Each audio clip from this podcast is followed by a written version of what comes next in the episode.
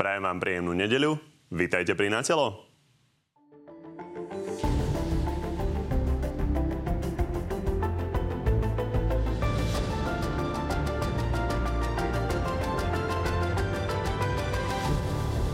Opozícia odvoláva prvého ministra Ficovej vlády. Z funkcie chce dostať Matúša Šuta Eštoka pre jeho postup pri výmenách na polícii. Ja som pripravený čeliť tomuto odvolávaniu. Taký minister sa má sám poberať s hambou. Určite v tomto sme na jednej lodi s kolegami z opozície.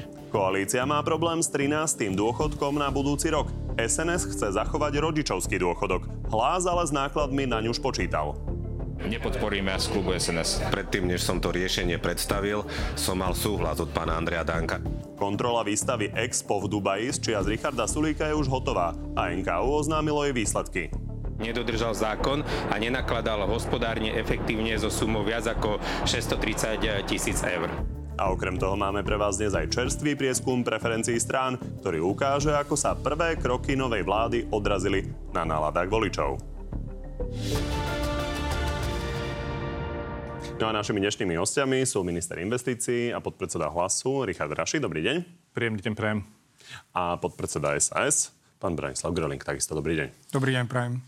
Páni, začneme tým najaktuálnejším a to piatkovou správou NKU o výsledku kontroly výstavy Expo v Dubaji. Počuli sme už v úvode od šefa Najvyššieho kontrolného úradu pána Ľubomíra Andrašeho, že sú tam nezrovnalosti za vyše 600 tisíc eur a okrem iného aj v účtovaní alkoholu v sume viac ako 107 tisíc eur. Tento alkohol následne bol konzumovaný, ale to, kto ho konzumoval a ako to bolo zúčtované, tak takéto doklady rezort hospodárstva nemá k dispozícii.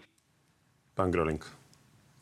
Viete čo, ja vám odpoviem takto, že nezávislé súdy tu počas našej vlády odsudili 40 ľudí za kauzy počas pôsobenia vlády Smeru a opozícia vtedy tu vyplakávala a nejakým spôsobom sa stiažovala, že ich prenasledovali. Teraz NKU zverejnila správu o Dubaji a ja vám poviem, že nech ju vyšetria.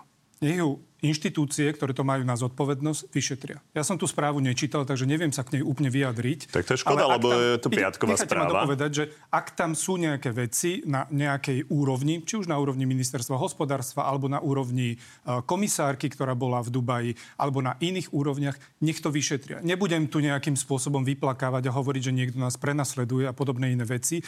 Každý, kto tam bol zodpovedný a pochybil, nech sa páči, nech nesie za to zodpovednosť. A to bude moja odpoveď na to, že ako sa postaviť ku kauze Dubaje. Pán Sulik za posledné mesiace neustále hovoril, že musíme si počkať na správu NKU. Hovoril to aj v tomto štúdiu, hovoril to opakovane, tak sme si počkali. Výsledok je, že akú osobnú zodpovednosť voči týmto zisteniam mieni vyvodiť? Na toto vám bude odpovedať pán Sulík. Predpokladám, že bude mať svoju tlačovú konferenciu, aby vysvetlil jednotlivé veci, ktoré NKU tam vytkla. Ja som tú správu nečítal a preto vám poviem, že nemôžem sa k tomu vyjadriť, ale hovorím, že ak tam boli nejaké pochybenia, tak nech tie pochybenia sa vyšetria. Táto správa NKU je aj kvôli tomu, že my v Národnej rade ako SAS sme hlasovali za to, aby NKU prešetrila celý Dubaj. My sme za to hlasovali, takže máme čisté svedomie. Ak sú tam nejaké veci, nech sa páči. Dobre, ešte sa k tomu vrátime. Pán Raši? Tak chcem povedať, že ide o správu NKU a toto je oficiálny, oficiálna grafika, ktorú Najvyšší kontrolný úrad zverejnil, čiže nie je to politický plagát, je to plagát Najvyššieho kontrolného úradu, ktorý hovorí o problémoch s reštauráciou, o problémoch s ubytovaním, ktorý hovorí o nezvládnutej príprave, ale hlavne o čom hovorí, Viac ako 600 tisíc eur bolo použitých nehospodárne, to už je isté. A ďalších 400 tisíc eur je predmetov súdnych sporov, čiže na výstave, ktorá mala mať rozpočet 10 miliónov eur, je takmer 10% buď už nehospodárnych, alebo sa ešte aj rozhoduje e, na základe súdnych sporov. A chcem povedať, že aj v tej správe NKU, opakujeme to správa NKU a nie politickej strany, je jasne napísané, že rozhodovanie bolo netransparentné, že bolo nehospodárne využité financie zo štátneho rozpočtu, že je otázne, či bolo vôbec splnenie. Pýtajú sa, pýtajú sa, že napríklad fakturácia za alkohol, ktorá je viac ako 100 tisíc eur, sa vôbec nepreukázalo, ako sa s tým nakladalo. Projektové riadenie nedostatočné, hovoria dokonca aj o zmarenej investície. A my si ju vieme prečítať tú ale, správu, vy ju ale, nemusíte čítať teraz. Hovorím to preto, Pán podpredseda, vy ste hovorili, že ste ju nečítali. A to, je, to je pomerne zvláštne, vzhľadom na to, pán naši, prepačte, a vzhľadom na to, že je to niečo, na čo čakáme mesiace. Pán Sulík sa naozaj zastrešoval NKU a že je dôležité naozaj, ako sa to prešetrí a nie to, čo rozprávajú politici. A- Takže, ja prepačte, prepačte, naozaj. Sú tam vymenované konkrétne porušenia. Už len pri tom alkohole. Čiže za štátne sa nakúpil alkohol. Nevieme, akým spôsobom a komu sa rozlieval. Tak ja sa pýtam, že akým spôsobom teda mieni pán Sulík vyvodiť osobnú zodpovednosť. Chce odísť z parlamentu, chce to zaplatiť, alebo ide čakať, kým to vyhnie? Pán Kovačič, aj keď ja ako Braňo Greling a Richard Sulík sme si veľmi podobní s tým, že nemáme vlasy, tak stále som tu ja, Braňo Greling. Takže sa ma pýtajte na nejaké moje pochybenia alebo moje veci, ktoré nenájdete v rámci ministerstva školstva a tak ďalej. predseda. Áno, ale pán predseda Richard Sulík hovorili. povedal, že sa k tomu vyjadrí v pondelok, útorok, že urobí tlačovú konferenciu a ja neviem, čo tu teraz budeme preberať. Podľa toho, ako sa on k tomu vyjadri, tak budeme vedieť zaujať stanovisko aj my. Ja vám hovorím, že tu nebudem obhajovať, nebudem vyplakávať a nebudem nejakým spôsobom hovoriť, že nás tu niekto prenasleduje. Nech sa páči, Čiže nech sa to pripúšťate, že nech sa Richard to Sulík mohol vyšetrí. naozaj pochybiť? Nie, ja hovorím, že nech sa to vyšetrí, pán Sulík bude na to argumentovať a potom si urobíme názor každý jeden sám. A ja si urobím na to názor, ale nechcete odo mňa, aby som sa vyjadroval k niečomu, keď som nebol v Dubaji, nebol som tou súčasťou, ani som nečítal túto správu. No vy ste podpredseda tej strany, takže treba povedať, že čakali sme na to mesiace. Máme tu oficiálnu práve- správu NKU, Áno. to nie je A práve preto som hlasoval v Národnej úrad. rade za to, aby NKU to prešetrilo. A máte výsledky a kontroly. A teraz hovoríte, že a musíte počkať, čo pán Sulík povie. Tak hádam sa s ním Tak porozprávam o jednotlivých... 100 tisíc, ktorý nevieme, kto o jednotlivých pochybeniach, prosím vás, ktoré sú tam. Ak tam teda sú. Ešte ste spolu nehovorili? Nemali sme ten čas. Ja keď Dobre. môžem, mus- musím zareagovať, lebo naozaj ide o správu NKU, ktorú ste si sami vyžiadali. A táto správa NKU vám nastavila jasné zrkadlo, lebo celý Dubaj a celé Expo bol prevádzané jedným problémom za druhým. A ja len dokončím. Nejde len o 100 tisíc na alkohol. Je známa tá veta pána Sulika, že teraz vypijeme celý bar alebo celé Expo.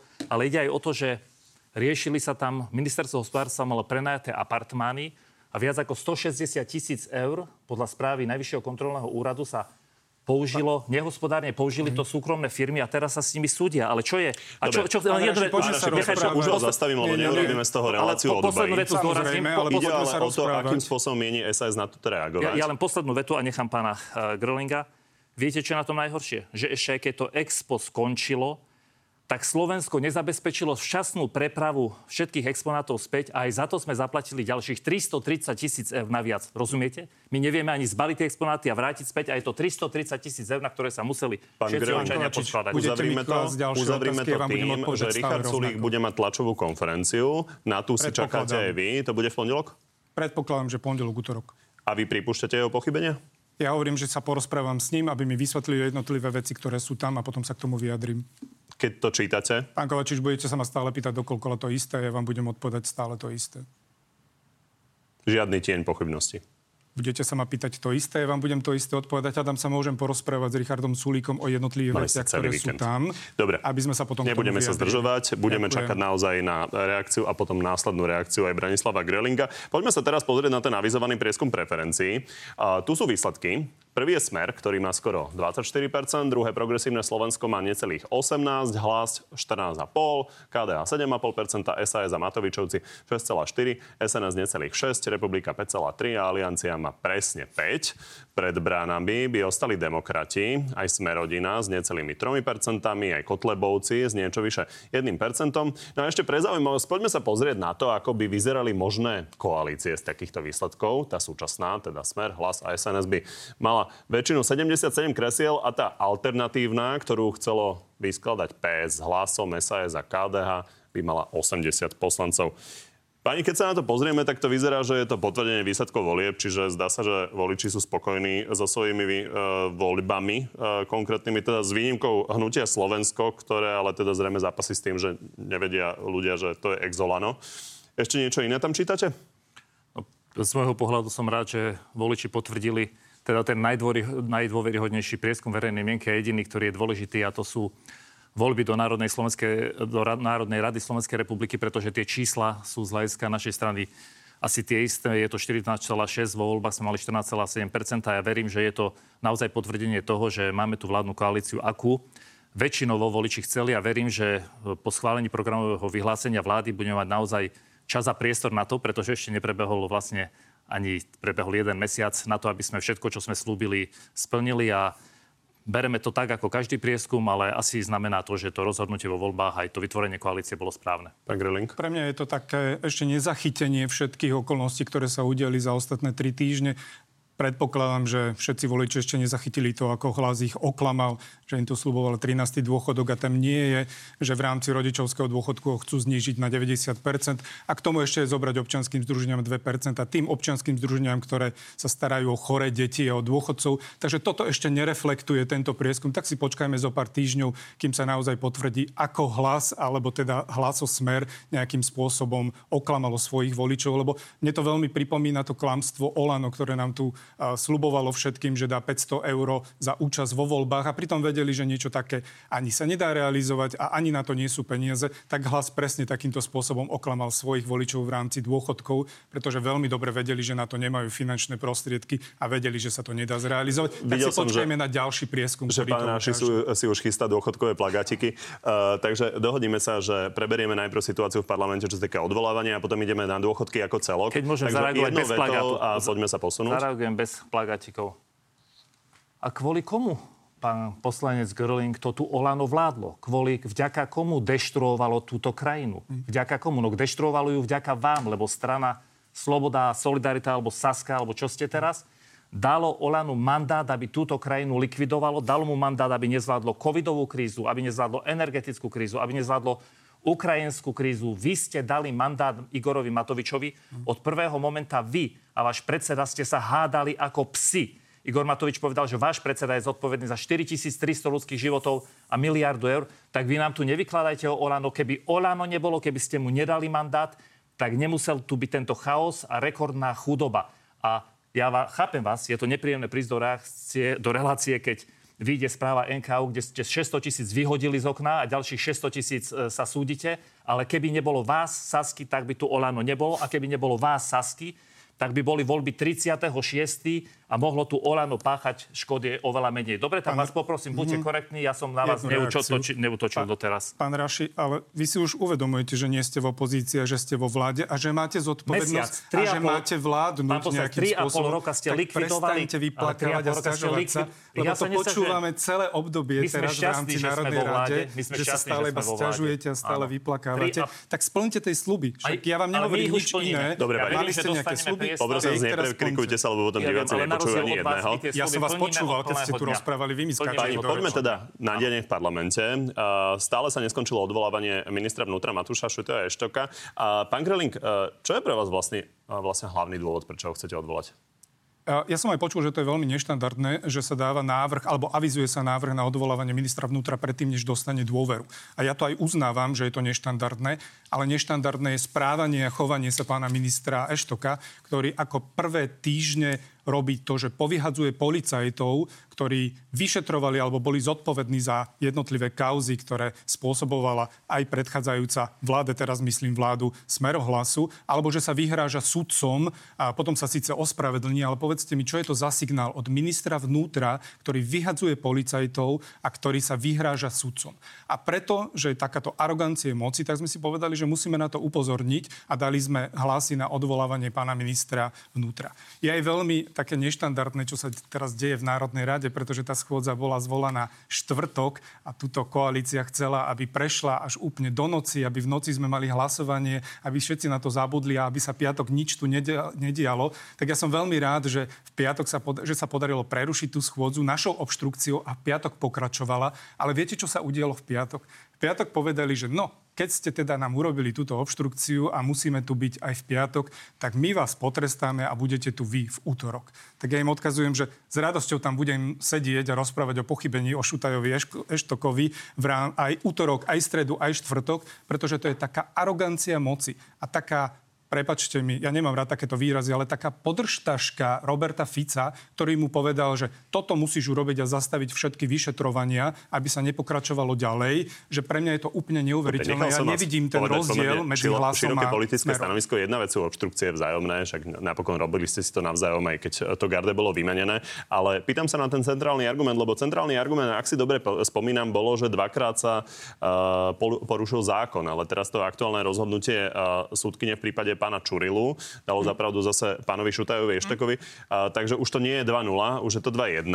Takže či vám nepadol ten centrálny argument? Nepadol, pretože tie dve pochybenia, ktoré sú potvrdené súdom, tam aj boli, že pán minister Šutaj Eštok nesplnil zákonné povinnosti na to, aby vyhodil no, policajtov, budem hovoriť, vyhodil, dal ich mimo A je tu iné prvostupňové rozhodnutie, ktoré zase hovorí ale to iné. spôsobuje sa teraz iba chaos, pretože on vylúčil ďalších policajtov, aby mohol povedať, že tak ja som si nevyberal, ale dal som tam všetkých a takýmto spôsobom chcú motať a prekrývať túto tému. Ale my budeme o tom rozprávať znova v útorok a budeme o tom rozprávať v stredu a kľudne aj celý týždeň budeme v práci, lebo my radi tam chodíme v rámci práce, aby sme poukazovali na tie kauzy, ktoré Pán Naši, vás sa opýtam tú istú otázku, ktorú som tu kladol eh, v útorok eh, v Nátelo Plus eh, pánovi Šutajovi a Štekovi. Vy ste stále hovorili, že chcete nejakým spôsobom upokojovať, že je dôležité, aby spoločnosť nebola toľko rozhádaná. Prečo pán Šuta Eštok nemohol dvihnúť telefón a dohodnúť sa so štátnym úradom pre ochranu oznamovateľov na nejakom spoločnom postupe a prečo musí byť spoločnosť traumatizovaná túto nejakými súdnymi procesmi o niečom, čo sa mohlo možno vyriešiť bez súdu? Takže keď môžem, možno sa ma tu budete pýtať aj v áno, nie. Chcem deklarovať, že pán Matúš Eštok, minister vnútra, má plnú dôveru a podporu aj moju, aj strany hlas, aj vlády Slovenskej republiky a verím, že takisto dopadne aj pri hlasovaní v parlamente. Očakávate, že získa všetky hlasy koalície? Som presvedčený, že získa všetky hlasy koaličných poslancov, ktorí tam budú, lebo stalo sa aj teraz, že jeden e, z koaličných poslancov bol chorý, ale, ale som presvedčený, že áno. No a čo sa týka toho upokojovania?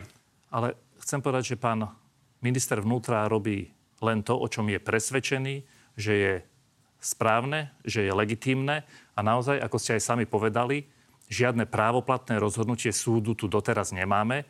A ja som tiež rád, že schôdza Národnej rady pokračuje, pán poslanec. Pán minister, ale vráťme sa k tej podstate. Lebo tá, tá rozumiem, podstata, tá podstata hovoríte, je že pána je presvedčený o tom, že to robil v súlade so, so zákonom, on to tu povedal. Ja sa vás len pýtam, že keď ste chceli upokovať spoločnosť, prečo to nerobíte mimo súdnych siení? Prečo sa nedohodne jeden štátny orgán s druhým štátnym orgánom na nejakom normálnom postupe?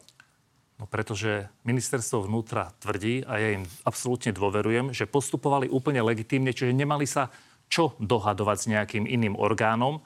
A keď to napadla dotknutá osoba na súde, tak o tom rozhodnú súdy. Ale Dobre, ten stanovisko... úrad pre ochranu oznamovateľov ste vytvorili za vašej vlády a on má nejaké kompetencie a tí policajti sú pod jeho ochranou. Tak preto sa len pýtam, že prečo ale... sa pán Šuta ešte nemohol dohodnúť. No, no pretože úrad na oznamovateľov nebol vytvorený na policajtov, ktorí majú vyšetrovať korupciu, ale na tých ľudí, ktorí korupciu vidia a nie je súčasťou, ich, a nie je súčasťou ich práce. Ale však, však my sme ho vytvorili a ten úrad naďalej funguje. Ale vrátim sa k tej podstate, lebo zase odbiehame. Pán Šutaj Eštok všetkým jasne vysvetlil aj svoj právny postup, ktorý tvrdí, že je nespochybniteľný, ja mu dôverujem. A čo je dôležité, hovoril aj o tom, prečo títo vyšetrovatelia museli odísť. Však to bolo strašné, čo v parlamente znelo lebo tie autentickosť nahrávok nikto nespochybnil. A prečo by mali byť vyšetrovatelia, nemali byť postavení mimo služby, keď e, splňajú všetky náležitosti podľa ich vlastných zákonov, hovoria, ten, kto spáchal trestný čin alebo porušil služobnú e, povinnosť, musí byť dočasne postavený mimo služby. Veľmi a... zaujímavé nahrávate. Chcem a, sa len, len dopočím, ja nechám vás dohovoriť. Ale ja poprosím všetkých, nech si vypočujú, čo v parlamente odznelo a čo hovoril pán minister vnútra, lebo je hrozné, čo ľudia v svojich pracovniach hovorili, ako chceli kolegyni podpáliť auto, nakopať ju do intimných častí, kde sa smiali z tragédií, z nešťastia a smrti iných ľudí. Takže to, to Matúš Eštok urobil to jediné, čo mohol urobiť a práve na to, aby vojna v policii skončila aby sa situácia ukludnila, takíto ľudia a takisto aj ľudia, ktorí nemajú dôveru ministra vnútra, ktorí nebudú mať potom dôveru vymenovaného prezidenta policajného sporu, keď celá procedúra e, prebehne, tak predsa nemôžete pracovať s ľuďmi, o kto, ktorí sú podozriví a obvinení zo spáchania trestného činu. Ja nevidím pán na tom nič, nič nenormálne, aby pán, pán minister, Je asi legitimné vymeniť si vedenie policie, Pán, druhá vec sú vyšetrovateľia. No ale no, počkajte, to, to nie sú hociakí vyšetrovateľia. To sú Čurilovci, o ktorých postupoch sa od začiatku sú obrovské otázniky a samé škandalózne nahrávky tu Dobre, vyplývajú. sme z toho nemali tlačovky. Ide, idem vysloviť, že pán Šuta Eštok robí špinavú prácu smeru a ja nerozumiem ani pôsobeniu hlasu, pretože Robert Fico povie, že vyriešte všetky tieto pochybenia a možné vyšetrovania, ktoré by mohli byť aj do budúcna a, a pán Šuta Eštok z hlasu to vyrieši. Potom Andrej Danko ako predseda SNS povie pani ministerke Dolinkovej z hlasu, že zastav tam uh, odborné, poviem, odborné metodické usmernenie a pani Dolinková z hlasu to urobí, takže plnia iba vôľu Dobre, svojich partnerov. ďalšie témy, aby sme uzavreli naozaj túto tému. Pán Naši, uh, hovorím, že celkom ste mi nahrali uh, a chcem sa opýtať, či nie je nesprávne mať dvojitý meter. Lebo Pravda je, že títo vyšetrovatelia sú naozaj obvinení už vyše dva roky a pán Peter Žiga je tiež obvinený a vy ste ho nepostavili mimo službu, vy ste z neho urobili podpredsedu parlamentu. A váš uh, šéf, pán Pellegrini, sa stiažoval na to, že sa mu nepáči, že pán Žiga sa nemôže brániť a že to nie je na súde a že nie je konečne obžalovaný, aby sa to mohlo konečne vyriešiť. Takže či to nie je dvojitý meter? Pán Čom je to iné ako No. títo vyšetrovateľia?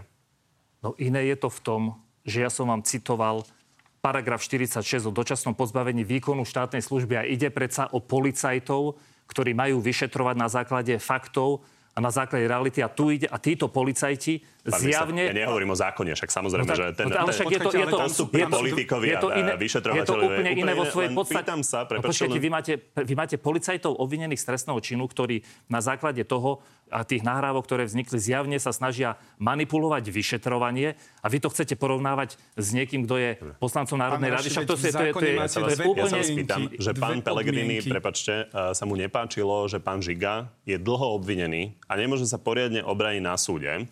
Tá situácia je veľmi podobná.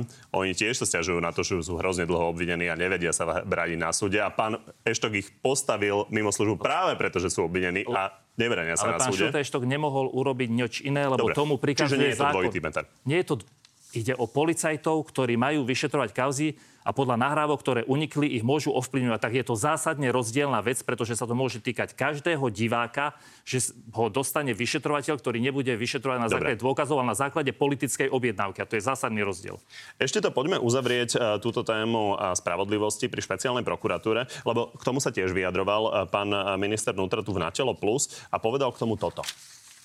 My všetky tieto veci a všetky zmeny aj v oblasti trestného zákona, trestného poriadku, prípadne zmeny nejakých inštitúcií budeme konzultovať na pôde Európskej komisie. A bez toho, aby to nebolo odkonzultované, tak do tých zmien nepôjdeme.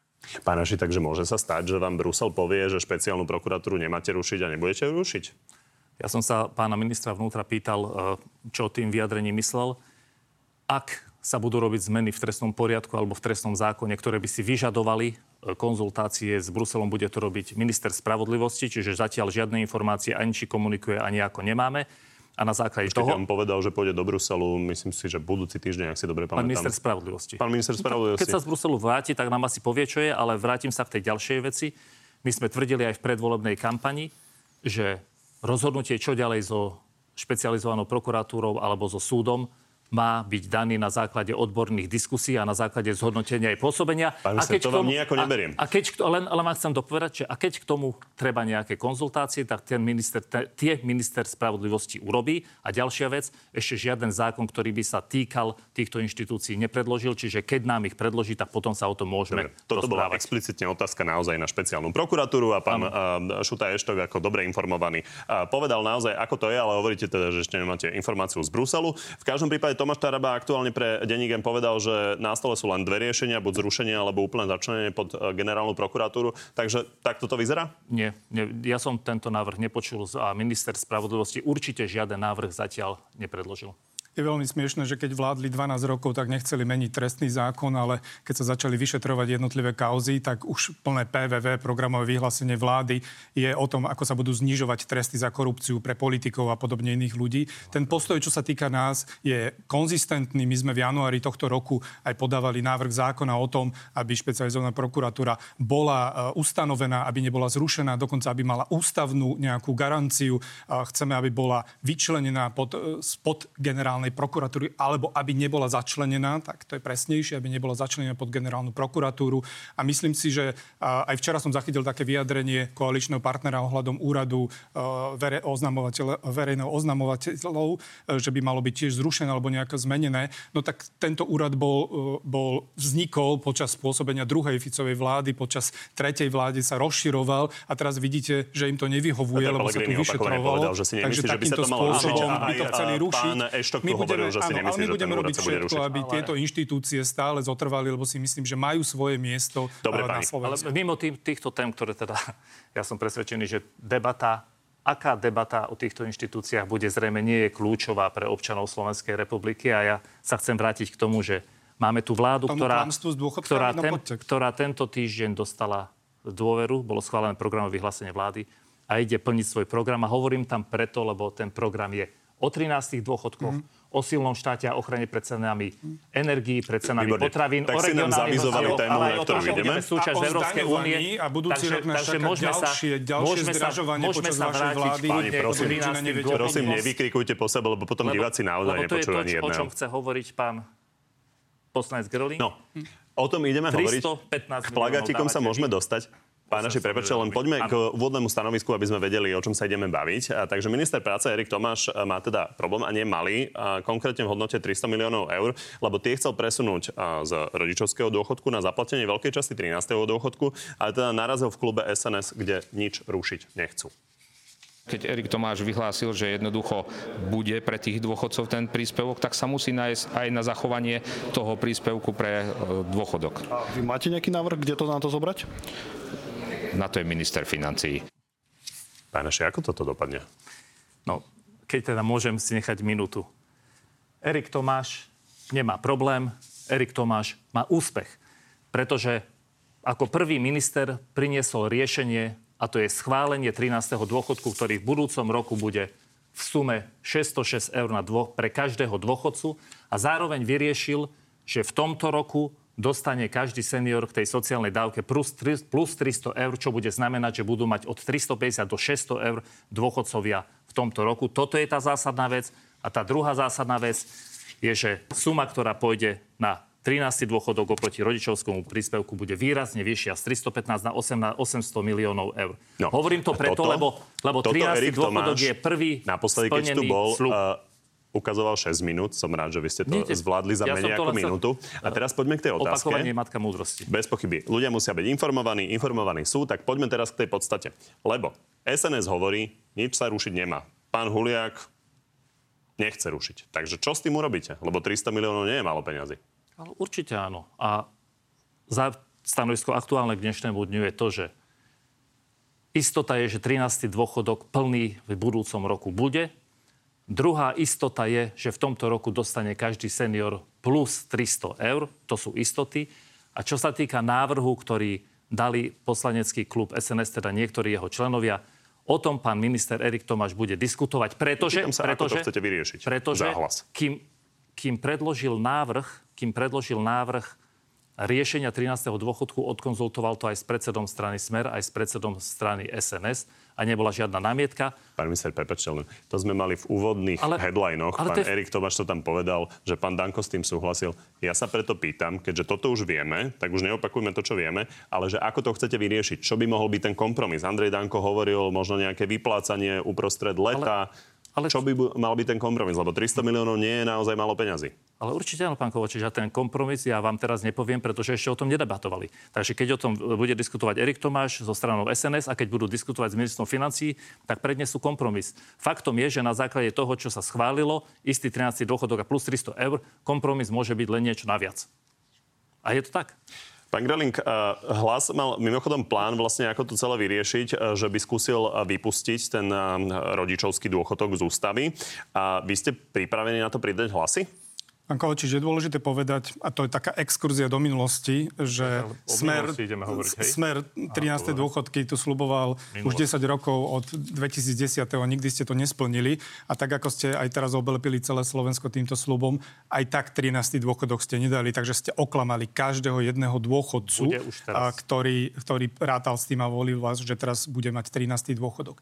Čo sa týka rodičovského dôchodku, tak sme videli ten chaos, ktorý tu bol, že chceli brať najskôr občianským združením, a potom prišli na to, že vlastne by to nebolo dobré a ešte by aj rodičovský dôchodok bol na úrovni 90%, tak prišli s tým, že to budú nejakým spôsobom meniť. A je pravda, že aj oslovujú jednotlivé politické strany, pretože potrebujú 90 hlasov na to, aby urobili ústavnú zmenu. Ja, tak to ja im teda odkazujem, že ak chcú robiť ústavnú zmenu, nech si tých 90 hlasov nájdu, alebo možno mohli viacej klamať pred tými voľbami a možno by mali tých 90 hlasov e, v rámci voličov. Toto je a podstatné, týka... čiže aby sme tomu rozumeli. Ja vám idem, čiže... poviem, poviem, počkajte, aby som to dopovedal. A mo, ja nebudem podporovať ústavnú zmenu na zmenu rodičovských dôchodkov a to budem odporúčať aj mojim kolegom v rámci našej strany. A je to Ak zatiaľ na tom urobiť zhoda? U vás v takto, klube, myslím. takto, ako som vám to vyslovil, že toto budem odporúčať svojim kolegom v rámci našej strany.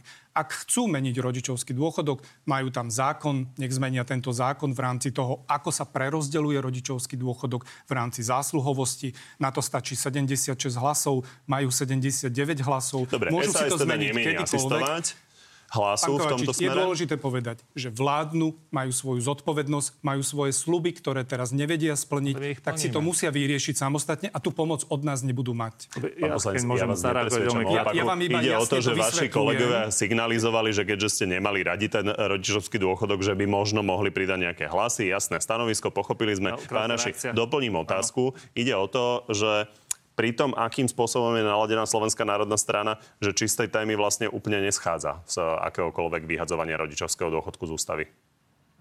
tá téma, ako dopadne, bude prediskutovaná, ale chcem povedať jednu dôležitú vec. Istota je, že plnohodnotný 13. dôchodok bude v budúcom roku dostanú všetci dôchodcovia a kvôli tomu, že plus 300 eur dostane každý, tak 10 tisíce z nich dostanú 600 eur už teraz na tieto Vianoce, čo je vlastne suma budúceho priemerného dôchodku. Ale a druhú vec, čo chcem povedať. Pán ste minister, to, ale tento- poďme ten- odpovedať na je- tie otázky, je- je- lebo ja si myslím, lebo- že už si to organi... Aj, aj, to- aj to v pán poriadku. Tomáš to 6 Ale je to minút dôležité. ukazoval, aj ľudia videli tie chcem- čiže čo to idete robiť, preto, to je podstatné. Chcem povedať to preto, lebo ten 13. dôchodok tu už musel byť, keby po voľbách, keď vyhrali v roku 2020, ho nezrušili. Zrušili strop do dôchodku, zrušili 13. dôchodok a zamrazili minimálne dôchodky. Táto téma tu vôbec nemusela byť, Pán Naši, myslíte, že ešte budete meniť tú ústavu s tým zámerom, lebo ohlasil to Peter Pellegrini, to nie je nejaká. Správa. Teraz, táto debata teraz neprebieha. Teraz debata neprebieha. Dobre, rozumiem. Dobre, tak uvidíme, ako sa teda Slovenská národná strana e, dohodne s hlasom, ale e, ono, teraz nám lietajú naozaj v parlamente milióny, veď napokon na tých e, mešcoch to tu ukazujete a stovky miliónov sú to rozhodnutie, ktoré ste urobili. Miesto navyše 150 eur a ešte tieto Vianoce navyše 300 eur.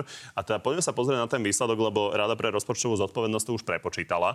A keď uh, vidíme, akým spôsobom uh, má vyzerať uh, deficit vlastne po započítaní uh, tohto rozhodnutia, tak vidíme, že náš deficit má byť 7 miliard 212 miliónov. A teda my si vlastne ideme tento rok požičať 7 miliard 200 miliónov. To je 3,5 násobok rozpočtu ministerstva obrany alebo nejakých 20 rozpočtov ministerstva kultúry. Pána to ako dlho dokážeme takto hospodáriť? Ale, pán Kovačič, ale a, a aký stres máte vy a aký stres by mali mať diváci? My sme, máme dve 7 základné... miliardový konkrétne. Ale, a teraz A zdražovanie budúci rok, ktoré a, urobíte. A, a vás to teraz trápi po tom, čo tri roky ste tu drancovali spoločnosť a nedostal nikto nič, Mhm. kde ste vyhadzovali miliardu eur zbytočne na testovanie a teraz sa vy Myslíte idete, tú miliardu teraz za sa vy idete aj- trápiť. aj teraz sa vy, vy- miliardu za IT, ktorú ste mali vy to, ste roba- zodpovednosť? Choďte si vybaviť nejaký to, ste- dokument to, čo teraz ste do robili v verejnej IT, správy. Pani, pokojne argumentujte, len nie cez seba, lebo fakt vás nebude počuť ani jedného. Návrh štátneho rozpočtu príde do parlamentu, ktorý bude zodpovedať aj reálne potreby, aj postupnú konsolidáciu, predloží ho minister financí. Ešte sa o ňom nediskutovalo. A je Ale podstat... ostaňme pri tohto ročnom rozpočte, Ale ten... lebo ten- mohol byť nižší, len vy ste sa rozhodli, že sa dostaneme až na 7,2 ale, miliardy. ale problém To. Naozaj veľa problém, peňazí. pro, ale prepáčte. Kedy sme nastúpili 25. októbra a boli sme menovaní u pani prezidentky, tento rozpočet a týchto 300 eur pre dôchodcov je to najmenej, čo má rozpočet trápiť, pretože tento rozpočet bol zostavovaný aj riadený vládou predchádzajúcou. A tento rozpočet, nekladte, hádam, hádam, nebudete hovoriť o deficite štátneho rozpočtu kvôli vláde, ktorá nastúpila d- vládnuť teraz. Pán minister, tie rozhodnutia zo stovky miliónov sú vaše, tak preto sa len Nie, pýtam, že nie, či, naše boli či roz- boli to rozhodnutia- vo vás nebudí obavy 7 Nie, miliardový Nie, nebude, deficit. to, nebude to vo mne žiadne obavy. Môžem? Nebude to vo mne žiadne obavy, lebo tieto peniaze idú presne na tých, ktorí ich najviac potrebujú, a to na tých najchudobnejších, najzraniteľnejších. A aj tieto peniaze, aj tých 300 eur je No, povedzte, nič iné, len plnenie nášho programu. A rozpočet a jeho deficit a to, ako sa rozpočet a jeho deficit vyvíjal, je problém vlád, ktoré tu vládli doteraz. Pán Raši, najskôr ste hovorili 13. dôchodok, potom ste ho nedali, teraz ste začali dávať ste sociálnu dávku. Tá začala na 150 euroch, potom ste to zvýšili na 300 eur. Len nikomu nehovoríte, že prečo ste tak dôchodcom? urobili, prečo ste tak urobili. A povedal to váš minister Erik Tonáš, že ide na nejaký kongres a stretnutie s jednotou dôchodcov, kde im to chcel oznámiť. Tak ja by som iba chcel vedieť, že keď im oznámil, že všetci dôchodcovia dostanú teraz 300 eur, čím aj povedal, že ich deti a každý jeden z nás v rámci zdražovania, zvýšenia daní vlastne tieto peniaze tam dá. To je ten prvý a vy, fakt. Druhýkrát, počkajte, veď ma nechajte dorozprávať. No, rozpráv... Ja vás nechám tu rozprávať. Ale tiež by chodil na tie kongresy druhá, častejšie. Druhá vec je, pán Raši, my ako politici sa rozprávame aj mimo kamier, keď tu svietia tie červené svetielka. A vždy sme sa rozprávali o tom, že na 13. dôchodky nie sú peniaze, že sa nedá zrealizovať. A vy ste to vedeli. Aj napriek tomu ste išli do toho klamstva v rámci volieb, v rámci volieb a oklamali ste všetkých. A teraz už to iba nejako lepíte nejakým spôsobom. A ten výsledok bude, že budúci rok bude opäť jedno z najvyšších zdražovaní pod vašou gestikou, že vy budete rozhodovať o tom, budeme tu mať zdanenie bank, ale zdanenie bank znova sa preniesie na každého jedného občana v rámci poplatkov. Je to zvýšenie zdanie nehnuteľnosti, čo zažívajú teraz všetci. Opäť to rozhodnutie je kvôli tomu, že samozprávy nemajú finančné prostriedky. A prečo? Potom prídete s tým, že budete zdaňovať aj sladené nápoje. Pán Raši, aj keby sme my tu všetci každý deň vypili 20 litrov sladeného nápoja, tak vám to nepokrie toto všetko. Prečo sa nevenujete ekonomickému rastu? Prečo sa nevenujete pritiahnutiu sem investícií? Prečo nepodporíte podnikateľov, ktorí vytvárajú tak, pracovné tu miesta? Stopnem, lebo vy ste avizovali, že teda potrebujeme SAS eh, eh, kvôli tomu, aby sa naštartoval hospodársky rast a že SAS to vie, no tak eh, aktuálne teda príde čínsky investor v kombinácii so slovenským startup, startupom otvárať baterkáre, tak vyzerá, že sa nezlakli teda napriek tomu, že je tam smer Každá jedna, každá jedna takáto investícia je dlhodobá investícia. Musí byť Začala za predchádzajúcich vlád, to je pravda. Dokonca a možno uvidíme, aj cez dve vlády, ale ide o to, že oni sa nezlakli. Takže uvidíme, ten že či budú ešte aj ďalšie aj nejaké SAS. investície. Však si počkajme ten čas, že, ktorý bude prebiehať, že čo táto vláda bude robiť a akým spôsobom sa postará aj o podnikateľov a podnikateľský nejaký systém a oblasť, pretože najlepšia sociálna politika je pracovné miesto. Presne najlepšia tak. sociálna a politika. A mi... toto robte. Preto nezaťažujte ľudí nejakými daňami a no. nejakým tak ďalším počkajte. zdražovaním, aby ste takto vyberali peniaze Takže... a vy potom ako taký Ježiško budete rozdávať na základe vášho rozhodnutia. Ľuďom tie peniaze nechajte a oni najlepšie vedia, ako ich majú investovať. Či svojim rodičom v rámci dôchodkov, alebo do nejakých investícií Dobre, a tak ďalej. Pán Naši. Takže áno, presne ako ste povedali počkajte, čo bude a nestresujte národ, pretože je tu vláda, no, ktorú si zvolili, týždne, ktorá sa bude, to, čo sme v hlase hlásali od začiatku, budeme sa starať od narodenia až po dôstojnú starobou ľudí.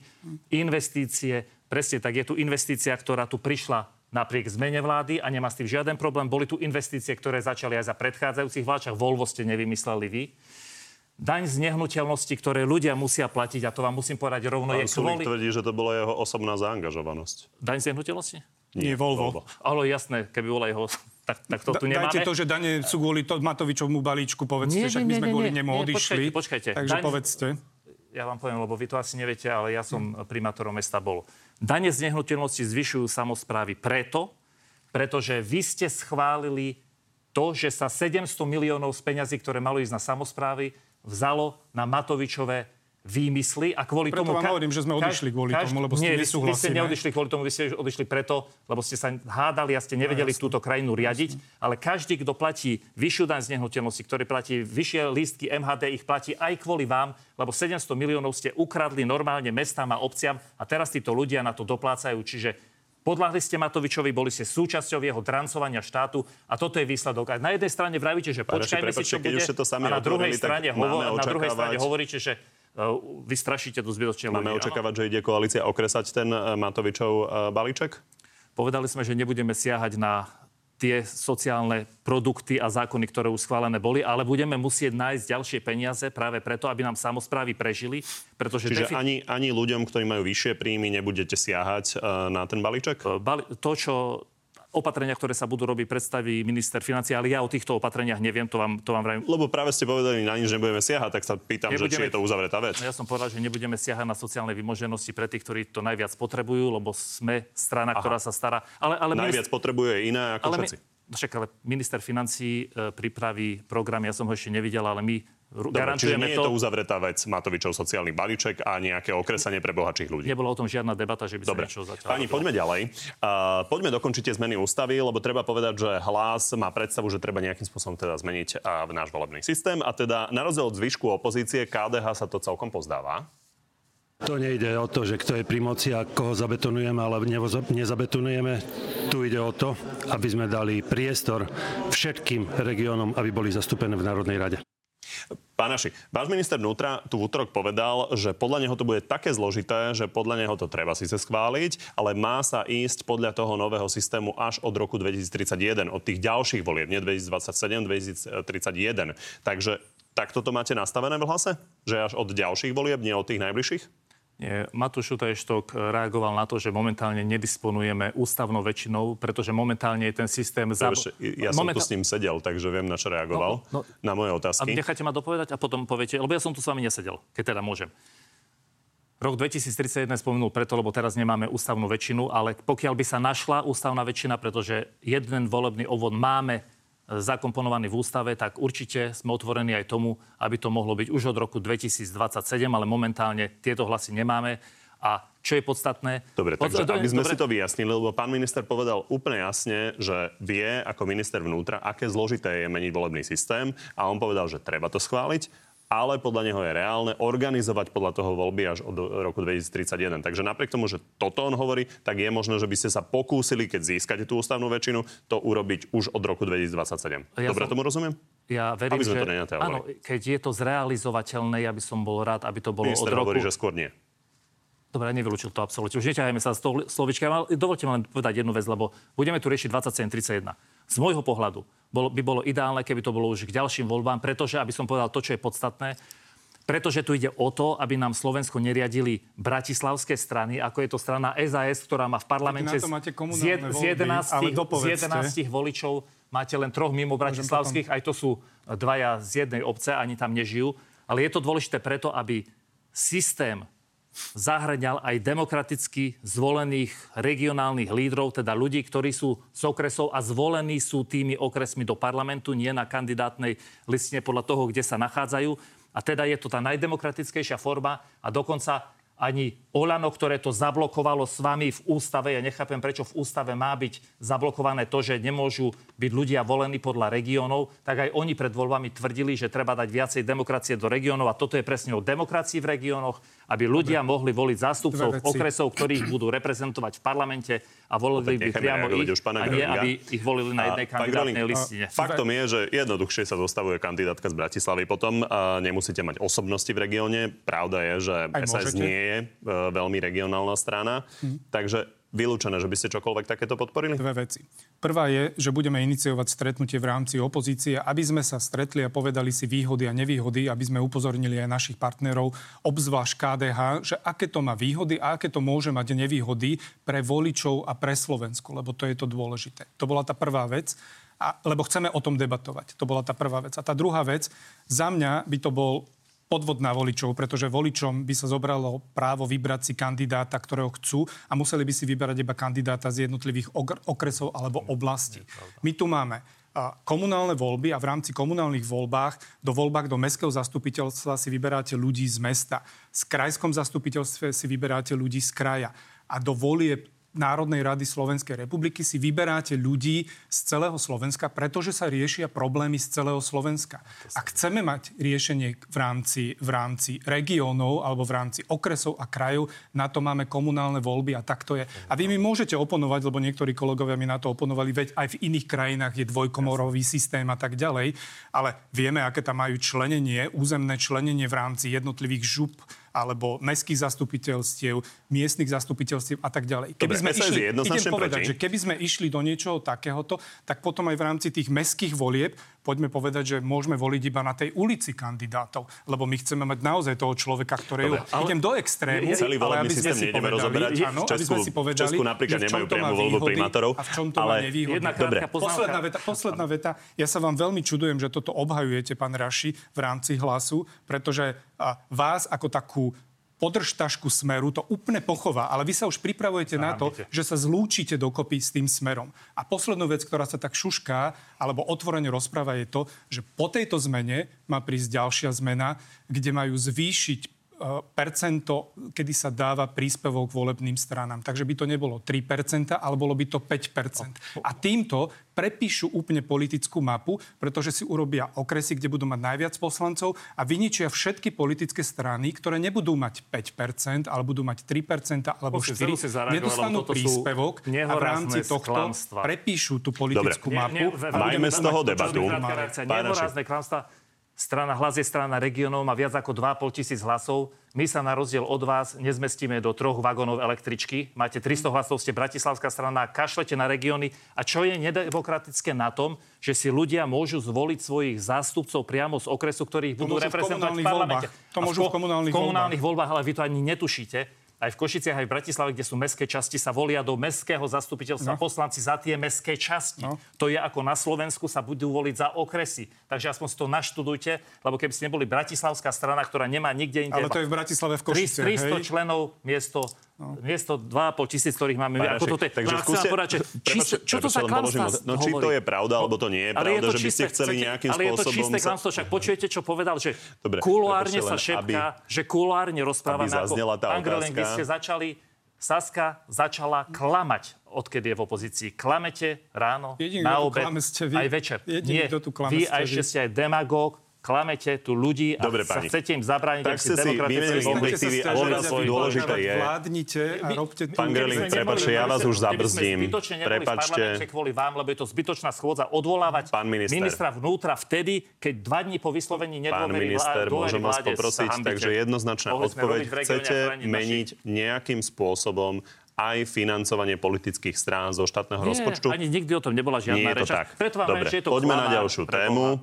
Poďme k zdravotníctvu. Ministerka Zuzana Dolinková totiž zrušila štandardy na zmenu pohľavia, teda tranzíciu, ktoré vydal minister Lengvarský a SNS sa chválila tý, tým, že to bolo, bolo vďaka ním. A teda Andrej Danko hovorí, že nemá ostať len pri tej tranzícii, ale aj pri reforme nemocníc. Ja chcem poďakovať pani Dolinkovej, že tento krok urobili a, a som hrdý na to, že napríklad aj takéto drobnosti postupne, ako napríklad aj tú hlúpu stratifikáciu nemocníc budeme revidovať. Takže áno, je to aj politická požiadavka SNS a vďaka SNS táto výlažka bude zrušená. Pánaši, jednoduchá otázka. Čiže idete nejakým spôsobom zastaviť reformu nemocníc na poput uh, SNS? Lebo sú na to na, naviazané peniaze z plánu obnovy. V Banskej Bystrici a v Martine sa idú stavať nemocnice, iné sa rekonštruovať. Takže určite sa nejde nič robiť na poput SMS, ale čo je fakt a čo som hovoril aj ja pred voľbami a Zuzana Dolinková urobila prvý dobrý zásadný krok, posunula jej účinnosť o rok, pretože nám hrozilo, že v Partizánskom, kde ste študovali, v Mijave, v Revúcej, v Sníne a v Kráľovskom chlpci by od prvého prvý ženy nemohli rodiť, napriek tomu, že nebolo zabezpečené, kde by rodiť mali. Takže Zuzana Dolenková urobila krok pre záchranu zdravotníctva mimo konzultácie s kýmkoľvek, pretože Keby to neurobila, tak od prvého prvý je tu ohrozená zdravotná starostlivosť a hneď, čo sa Aby týka to bolo úplne jasné, takže toto bola všeobecne známa informácia, že sa o rok posunula naozaj tá reforma, ale teda nič ďalšie si SNS nejakým spôsobom nevyjednala. Ale SNS nevyjednalo ani toto. Toto bolo naše rozhodnutie. Nič ďalšie si SNS nevyjednala. SNS nevyjednávalo nič. SNS, nič, nič, nie, iné, ďalšie, nič iné si SNS nevyjednala. Nemám žiadnu takúto informáciu. Myslím Dobre. si, že nie, ale počkajte, len, len ne, ne, neťahajte tu to nešlo o rozhodnutia tlak SNS, išlo o, o to, že tu by nebola poskytovaná zdravotná starostlivosť. Nebola by tu poskytovaná zdravotná starostlivosť od 1.1.2024. Že nežartujme pre Boha. tak to formulujete vy, on to volá hl- hlúpa stratifikácia. Poďme na záverečnú rubriku. Naozaj sú tu pripravené tri úplne korektné otázky, na ktoré sa bez problémov dá odpovedať. Takže zvládnete to? Pokúsim sa. Pán Gerling. No, chceli ste, aby sme áno, nie, tak neviem, čo nás čaká, lebo niekedy musíte aj Dobre. dovysvetliť. Začnem vami. Vôbec netreba vysvetľovať. Ej. Ak by sa do parlamentu dostal návrh na vypustenie rodičovského dôchodku z ústavy, vy osobne budete hlasovať za? Nie. Súhlasíte s Matúšom Šutajom Eštokom, že prvé voľby podľa nového volebného systému majú byť ešte ďalšie, teda v roku 2031? Keď sa bude dať, verím, že budú skôr. V marci idete voliť nového predsedu SAS a vy ste stále nepotvrdili kandidatúru. Je možné, že by ste ešte napokon nekandidovali? Áno, je to možné. Viete si predstaviť, že by Daniel Lipšic mohol ostať špeciálnym prokurátorom až do konca funkčného obdobia v roku 2027? Ja verím, že sa to nestane. Je to politika, nie prokurátor. Sú podľa vás zistenia NKU o Expo v Dubaji také vážne, že by mal Richard Sulík zvážiť odchod z politiky? Myslím si, že k tomuto sa netreba vyjadrovať, lebo Richard Sulík už odchádza z pozície predsedu a ostatné veci naozaj sa nechcem k tomu vyjadriť. Toto bude to, kde vám nebudem vedieť odpovedať áno, nie, lebo potrebujem dovysvetľovať. Tak to Aj vaša strana, pán Raši, no. by volila nové vedenie, ak by Peter Pellegrini sa stal tým prezidentom, na ktorého teda zatiaľ ešte oficiálne nekandiduje. Len sa chcem opýtať, vy osobne by ste chceli byť predsedom hlasu? Vôbec som na tým neuvažoval, čiže odpoveď je, že takáto diskusia, ani moja vnútorná úvaha o tom vôbec Či máte takú ambíciu? Vôbec som na tým neuvažoval. Nemôžem odpovedať. Dobre pani, tak ďakujem, že ste prišli do Markízy. My ďakujeme. Ďakujeme pekne aj my. Z dnešného na telo je to všetko. Pri ďalšom sa vidíme opäť v nedeľu, no a v útorok popoludní máme pre vás v pravidelnom čase na TV novinách na Telo Plus, tentoraz ministerkou zdravotníctva Zuzanou Dolinkovou. Príjemný zvyšok nedele.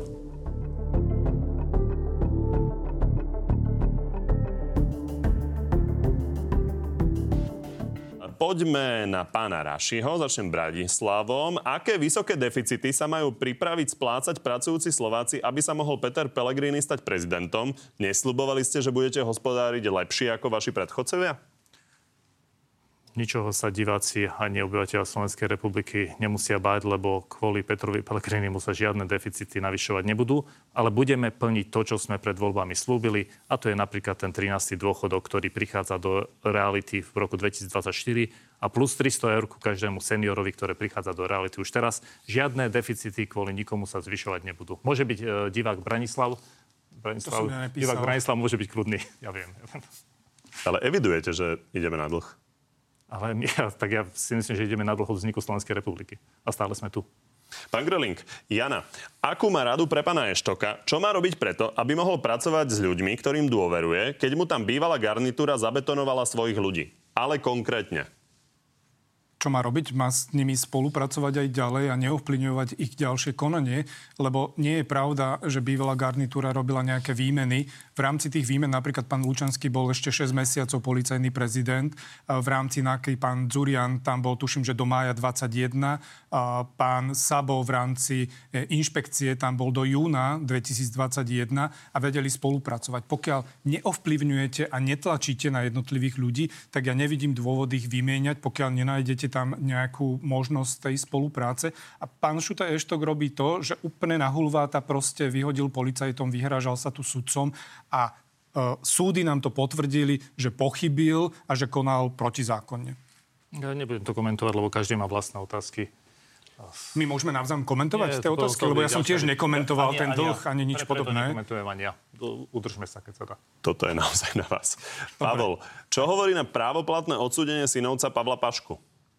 rešpektujeme rozhodnutie súdov. Nič iné na tom nemôžeme povedať a keď si všimnete, či to bolo pred voľbami alebo teraz, právoplatné rozhodnutie súdov musíme rešpektovať. Môže si o tom každý myslieť, čo chce, ale rešpektovať sa musí podstatné, aby bolo vykonané na základe relevantných a nespochybniteľných dôkazov. Nemôžem to komentovať nejako inak. Jan, aké tri veci by mal splniť kandidát na predsedu SAS a či on ich má? Akože či ich ja mám. Hej.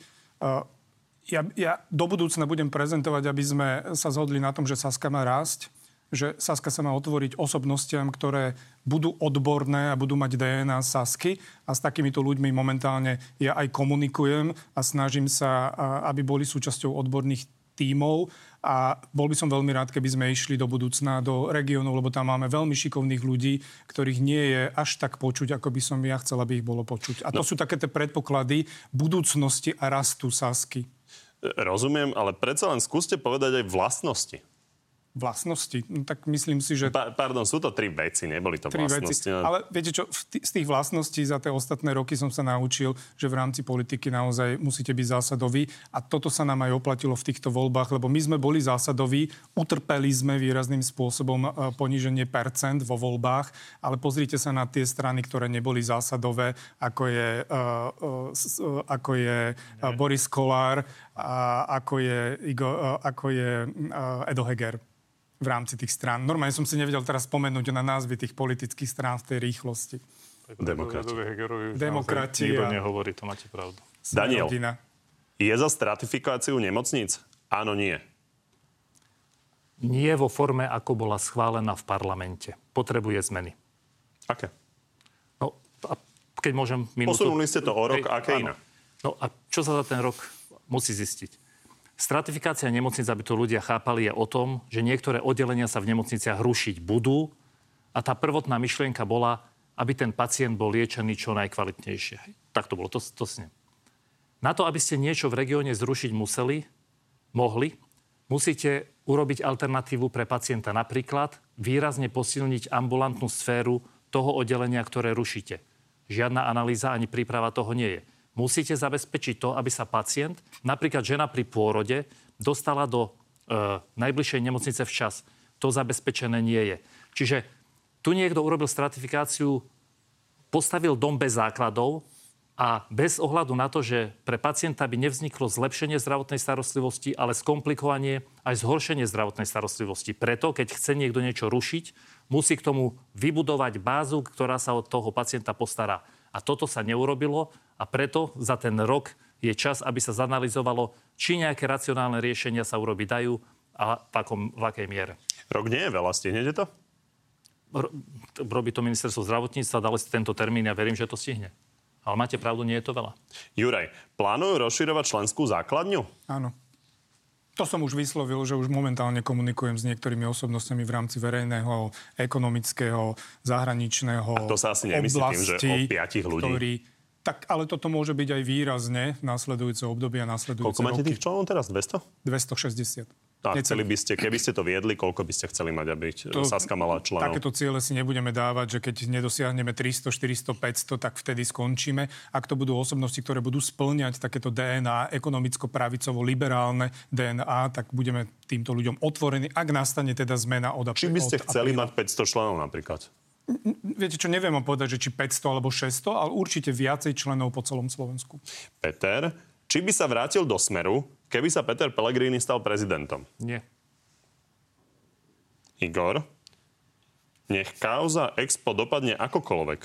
Nie je 107 tisíc za alkohol za štátne priveľa? 107 tisíc za alkohol je určite vždy priveľa, obzvlášť pri mne, ktorý teda nepije, tak ja si to neviem predstaviť, e, takúto sumu za alkohol. Ej, to je moja veľmi úprimná odpoveď a počkajme si, aké bude vysvetlenie v rámci tejto uh, kauzy. Ďakujem pani. My ďakujeme, pekný deň prajem. pekne.